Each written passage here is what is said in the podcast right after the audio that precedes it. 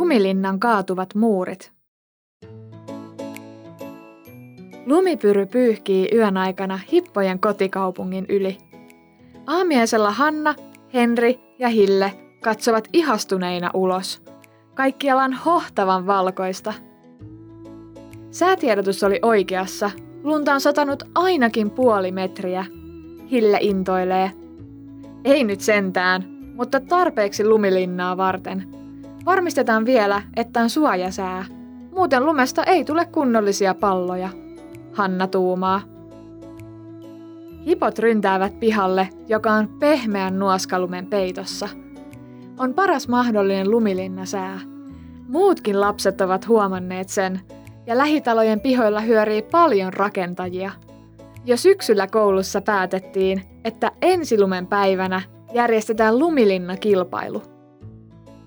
Naapurin Akselin lumilinna kohoaa nopeasti. Hän rakentaa sitä kavereidensa kanssa. Akseli haluaa kovasti voittaa. Teemme tähän ainakin kolme huonetta. Tästä tulee hienompi lumilinna kuin kenelläkään muulla. Akseli hihkuu voiton varmana. Voitto kiinnostaa myös hippoja. Hanna päättää, että heidän linnastaan tulee vähintään yhtä suuri. Hänen mielessään kypsyy upea suunnitelma.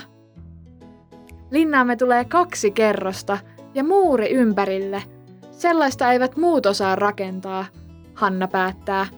Voimme tehdä myös portin pylväät ja niiden viereen lumiukon. Minä etsin lumiukolle kypärän ja lipun, Hille suunnittelee.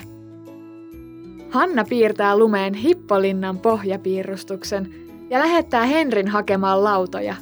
Niitä tarvitaan lattiaksi linnan kahden kerroksen väliin. Työt edistyvät hyvin, sillä hipot ovat vahvoja ja jaksavat pyörittää suuria lumipalloja. Yhdessä he saavat ne nostettua toiseenkin kerrokseen.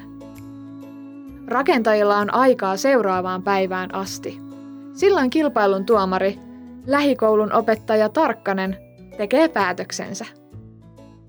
Naapurin Akseli seuraa huolestuneena hippojen linnan kohoamista.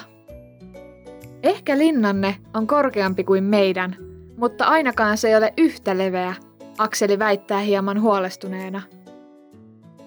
Myös hippojen ystävät, hiirulaiset Mini ja Max, rakentavat innoissaan omaa lumilinnaansa. Omenapuiden ympärys on täynnä pienen pieniä hiiren jalanjälkiä. Täytyy varoa, ettemme astu hiirten tai heidän lumilinnansa päälle, Henri muistuttaa sisaruksiaan. Minin ja Maxin pikkuruisesta lumilinnasta tulee varsinainen taidonnäyte. Kenkälaatikon kokoinen rakennus on täynnä koloja ja käytäviä. Linna on kuin lumipitsiä.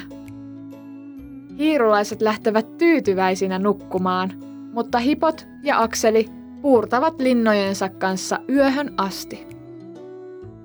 Seuraavana päivänä opettaja Tarkkanen saapuu arvostelemaan linnoja, ja hipot kiirehtivät lumilinnalleen.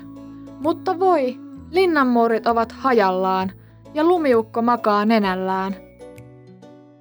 Ei voi olla totta. Kuka kurja on ollut pahan teossa? Hanna voihkaisee. Turhaan kehuitte. Linnanne ei taidakaan olla vahva. Akseli ilkkuu. Silloin tilannetta puunokselta seuraileva piiplintu huomaa muurin raunioissa raidallista kangasta. Katsokaa, mitä piip vetää esiin lumesta. Se on Akselin kaulaliina, Henri sanoo vakavana. Senkin linnanrikkoja. Pelkäsitkö meidän voittavan? Hanna kysyy vihaisesti Akselilta. Opettaja Tarkkanen ottaa nolostuneen Akselin vakavaan puhutteluun. Rangaistukseksi Akseli poistetaan kilpailusta ja hän joutuu korjaamaan hippojen linnan. Kun opettaja on arvioinut linnat, alkaa olla aika julistaa voittaja. Yllättäen omenapuiden suunnalla tapahtuu kummia. Piip-lintu huhuilee ja Mini ja Max juoksevat villisti lumilinnansa ympärillä. Mitä täältä löytyykään? Yksi lumilinna on arvostelematta, opettaja Tarkkanen sanoo ja kumartuu tutkimaan hiirten lumilinnaa. Tämä on upein näkemäni lumirakennus. Ehdoton voittaja. Kilpailijat kutsutaan koululle nauttimaan mehua ja pullaa. Hiiret saavat palkinnoksi kimpaleen reikäjuustoa. Ennen sään viilenemistä pyöritellään yhdessä vielä satoja pikkupalloja lumilyhdyiksi. Kun ilta pimenee, lumilyhtyihin sytytetään kynttilät ja perheetkin kutsutaan ihailemaan yhdessä kaikkien töiden tuloksia.